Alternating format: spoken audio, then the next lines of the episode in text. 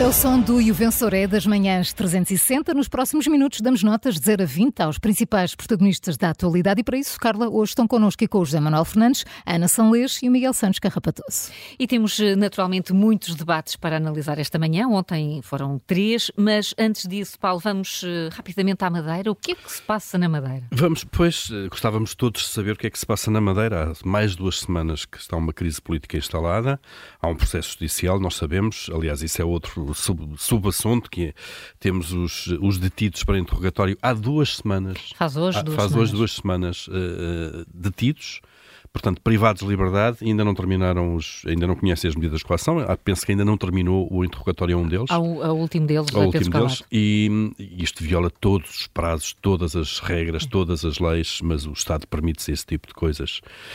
Enfim, mas vamos deixar esse de lado, mas há um protagonista fundamental nestas coisas todas que desapareceu do espaço público, ao contrário daquilo que era habitual, e que está em silêncio, que é o Presidente da República, Marcelo Rebelo de Sousa. E se entende perfeitamente o recato do Presidente em relação às eleições legislativas e à campanha eleitoral em curso, não se percebe de todo o silêncio em relação à Madeira. A Madeira está num ciclo político diferente. Isto é, está numa fase da crise política completamente diferente da República, ou se quisermos, do país todo, do continente.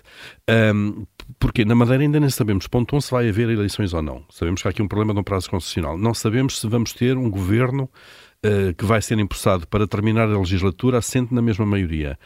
E isto são tudo decisões que têm que passar necessariamente também pelo Presidente da República. Nós tivemos esta coisa caricata na Madeira, Miguel Albuquerque foi há uma semana pedir admissão, enfim, numa cerimónia, se quisermos, uma conversa estranha com o representante da República, Ireneu Barreto, saiu de lá já com a admissão apresentada e ontem voltou lá para voltar a pedir admissão. Não se percebe, desta vez foi aceito.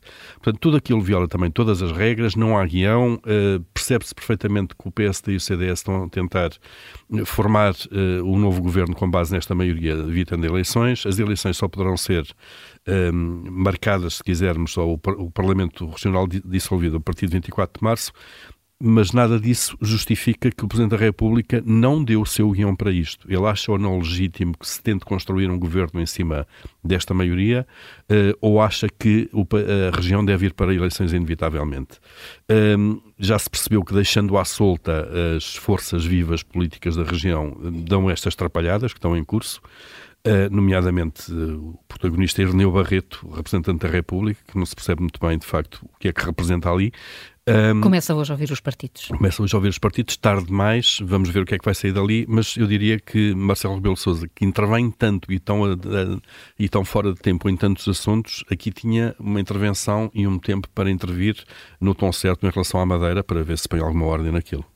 Então a tua nota vai para o Presidente da República? Para o Presidente e para esta ausência de um 7. Um 7 para a ausência do Presidente da República. Vamos então aos debates. Ana, ontem foram 3. Queres olhar para algum deles em particular?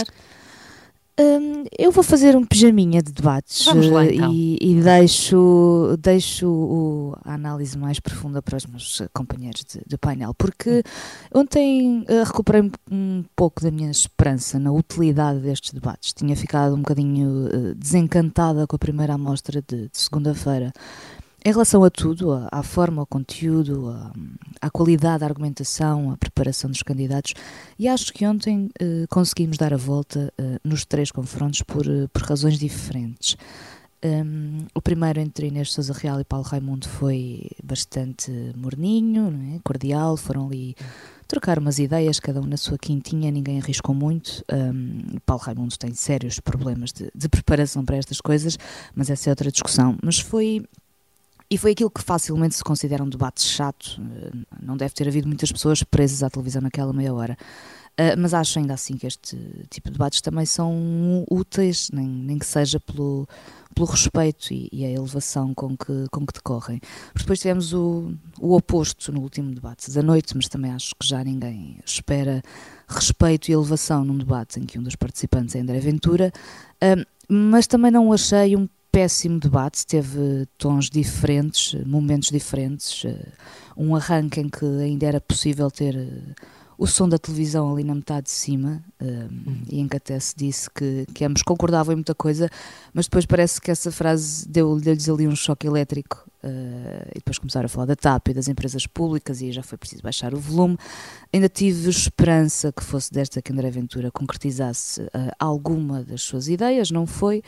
Talvez tenha perdido uns votos dos indecisos naquele número bem conseguido, pelo menos levado até ao fim, do Rui Rocha, do Você é Socialista, que foi também, não pelas mesmas palavras, mas foi a acusação central de Luís Montenegro a Mariana Mortágua.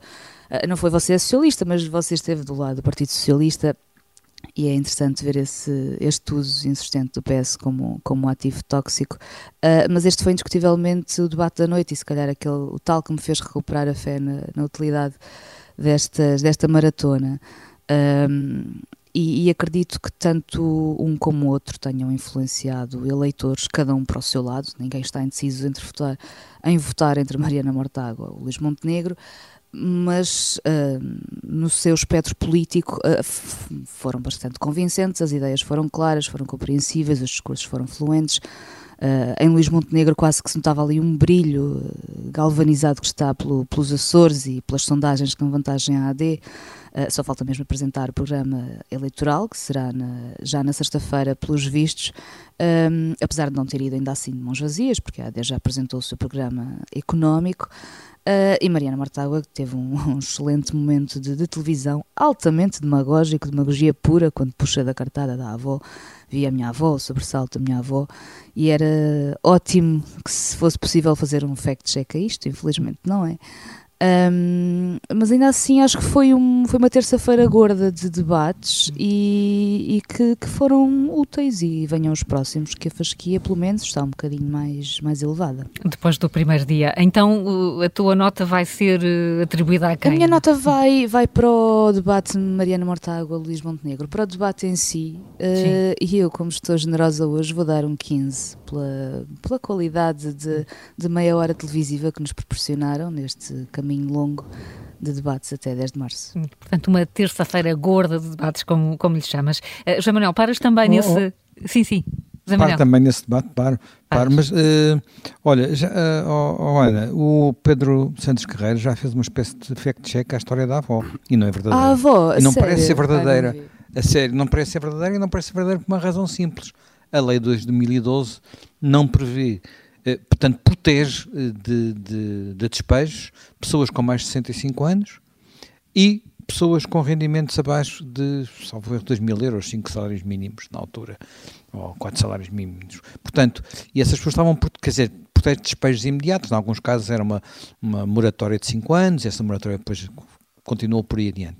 Portanto, ou a avó de Mariana Mortágua tinha menos de 65 anos em 2012, 2013... ou então tinha rendimentos superiores a 2.000 euros, não sei qual, para aquela história poder ser verdade. Ou então não sabia ler a lei e andou a ser intoxicada por alguém, não é? Portanto, são as três hipóteses possíveis. Não me parece ser muito, muito real a história que Mariana Mortágua contou. Aliás, Mariana Mortágua caracterizou-se ontem por fazer uma coisa que eu acho que não devia passar de forma ligeira.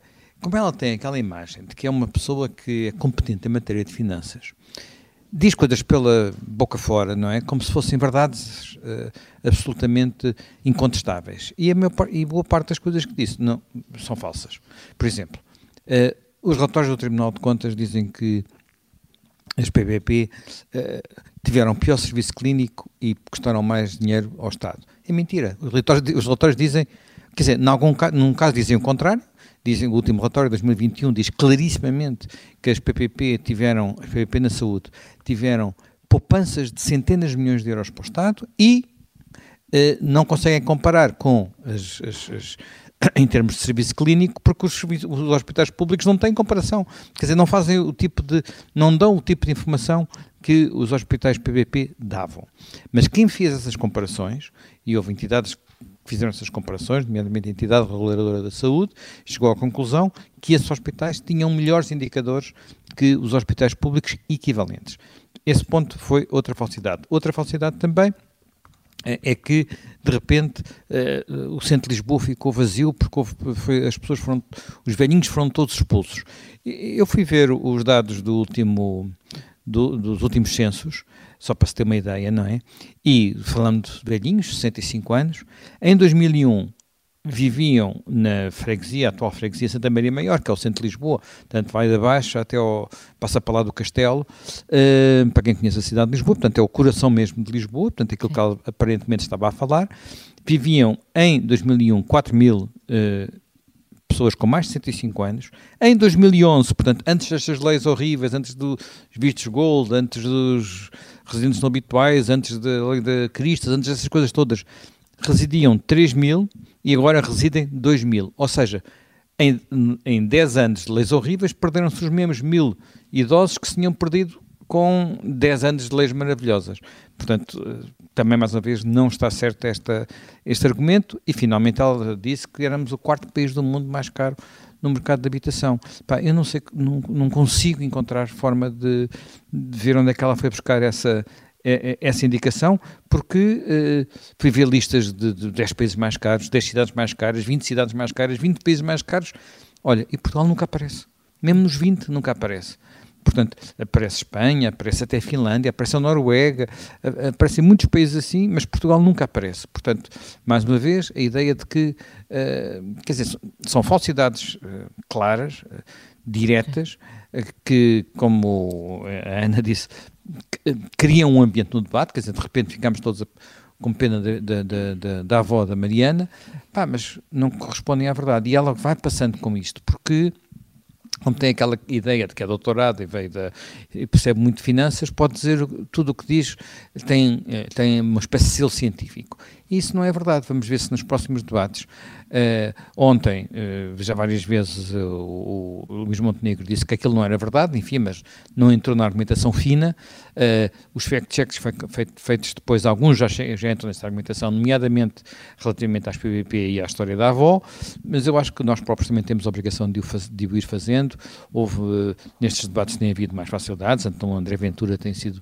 Quer dizer, mas André Ventura a gente não lhe dá aquela fiabilidade que damos. Mas se calhar devíamos dar à Mariana Mortágua, não é? Quer dizer, não damos em termos de... Não, a proposta de aumento de pensões e buscar dinheiro à corrupção e à economia paralela é um atentado à inteligência, não é? Sim, mas isso é repetido e é tão evidente que às vezes nem apetece fazer um fact-check. Neste caso não, neste caso é menos evidente e quem não estiver preparado vai ao engodo. Portanto, olha, para este tipo de comportamento, acho que apesar de tudo há obrigações que os políticos têm, para este tipo de comportamento, eu tenho muito a mesma opinião que teve da Ana sobre os outros debates, não é? Portanto, e também é sobre este debate, mas para o comportamento de Mariana Mortágua, independentemente do efeito que isto possa ter depois, e de andarem agora aí as redes a falarem da avózinha dela, eu vou dar uma nota bastante negativa. Acho que usar falsidades com ar de que se está a dizer as coisas mais rigorosas do mundo deve ser penalizado e, portanto, vou ser generoso, dou apenas um 7. Pedi a menos, mas dou apenas um 7 para não estragar muitas médias hoje. Um 7 então para essa argumentação de Mariana Mortágua. Miguel Santos Carrapatoso, também paras neste debate entre líder do Bloco e o líder do PSD? Par, sim senhor, ainda que vá fazer uma referência ao outro debate que seguiu entre Rui Rocha e André Ventura. Vamos lá. O Paulo Ferreira há pouco falava da questão da Madeira e não deixa de ser curioso, e enquanto o Paulo falava eu estava-me a recordar do que se disse sobre a AD, sobre Luís Montenegro em particular, assim que o escândalo na Madeira rebentou, e em que nós, jornalistas, comentadores, enfim, e mesmo gente da direção do PSD, metia as mãos à cabeça e dizia que estava tudo perdido, porque de facto não havia vez em que Luís Montenegro tivesse aquela pontinha de sorte que também faz vencedores. Depois disso ainda houve uma sondagem do Expresso e da Sica em que dava a vitória ou vantagem ao Partido Socialista e que punha ali o Chega a morder os calcanhares a André Ventura, a Luís Montenegro, perdão. Depois disso aconteceu os Açores, uma vitória muito confortável da AD e, sobretudo, uma resposta concreta ao Chega e a concretização da estratégia de Luís Montenegro de não é não, o que galvanizou a Aliança Democrática e deixou André Ventura um bocadinho aos papéis. E depois havia a grande expectativa de perceber, aliás, como é que Luís Montenegro se sairia nos debates. E Luís Montenegro deu a resposta, quando muitos já desacreditavam na sua capacidade de se medir com os adversários, de se bater de frente com os adversários. Luís Montenegro enfrentou Mariana Mortágua. Eu acho que foi um belíssimo debate. Enfim, houve momentos maus de ambos os candidatos, mas acho que foi um belíssimo debate, duro, ideológico, mas sem gritaria, com argumentos, com visões do mundo muito diferentes, mas que permitiram ou que deram espaço a que se percebesse esses dois projetos de país que os dois defendem. E Luís Montenegro contra uma adversária difícil, talvez será Mariana Mortágua, André Ventura e Pedro Nuno Santos serão os candidatos mais fortes neste tipo de registro. Luís Montenegro conseguiu dar boa conta do recado e teve momentos bons, sobretudo na questão da saúde. Teve menos conseguidos, como é a meu ver, no caso da habitação. Há uma frase que, se for explorada, pode ser um bocadinho embaraçosa para Luís Montenegro, quando defende ou quando questiona quantos portugueses deixaram de ter habitação por causa dos vistos gold. Enfim, até pode, no limite até podemos considerar que a frase é verdadeira, mas defender os vistos gold no atual momento que o país atravessa é indefensável. E, portanto, aí Luís Montenegro escorregou, mas no cômputo geral teve uma boa prestação. E, sobretudo, horas depois, ou uma hora depois, mais concretamente, assistimos todos a André Ventura a ter uma fraca prestação frente a Rui Rocha, o que também são boas notícias para a AD, porque André Ventura é a maior ameaça para Luís Montenegro à direita. Rui Rocha teve um debate muito competente e conseguiu provar aquilo que o Paulo Ferreira dizia há instantes, que as propostas de André Ventura, 90% ou mais, são impraticáveis ou impossíveis de aplicar, da loucura que representariam para os cofres do Estado. E, portanto, Rui Rocha, ao conseguir provar isso, ajudou Luís Montenegro, por um lado, e Mariana Mortágua, ao ter uma boa prestação, é uma tese curiosa e que eu achei alguma piada, ao ter uma boa prestação também contra Luís Montenegro, tira ou pode ajudar a tirar alguns votos a Pedro Nuno Santos. Portanto, foi uma noite muito bem conseguida, consequência já de uma noite eleitoral nos Açores que lhe correu francamente bem e que ajudou, aparentemente, a inverter um bocadinho o estado que a AD atravessava. Portanto, o estado de alma, sim, sobretudo isso. Montenegro ganhar em vários campos. Outra sondagem, sim. Até porque saiu outra sondagem que dá vantagem à AD. Portanto, há aparentemente algo, pelo menos os dois partidos, ou as duas forças, o Partido Socialista e a AD, estão a disputar estas eleições taco a taco, atendendo ao que se dizia de Luís Montenegro, de que ia ser corrido antes do tempo. Isto já é um bom pronúncio para o líder social-democrata. Só falta a tua nota, Miguel. Vou dar um 13, o número do azar e da sorte. Tem estado em marés de azar e outras de sorte. Vamos ver se consegue manter a de sorte até ao fim da campanha eleitoral. Vamos ver. Falta um mês e 3 dias para as eleições. Amanhã voltamos com mais um Juvençoré. Até amanhã.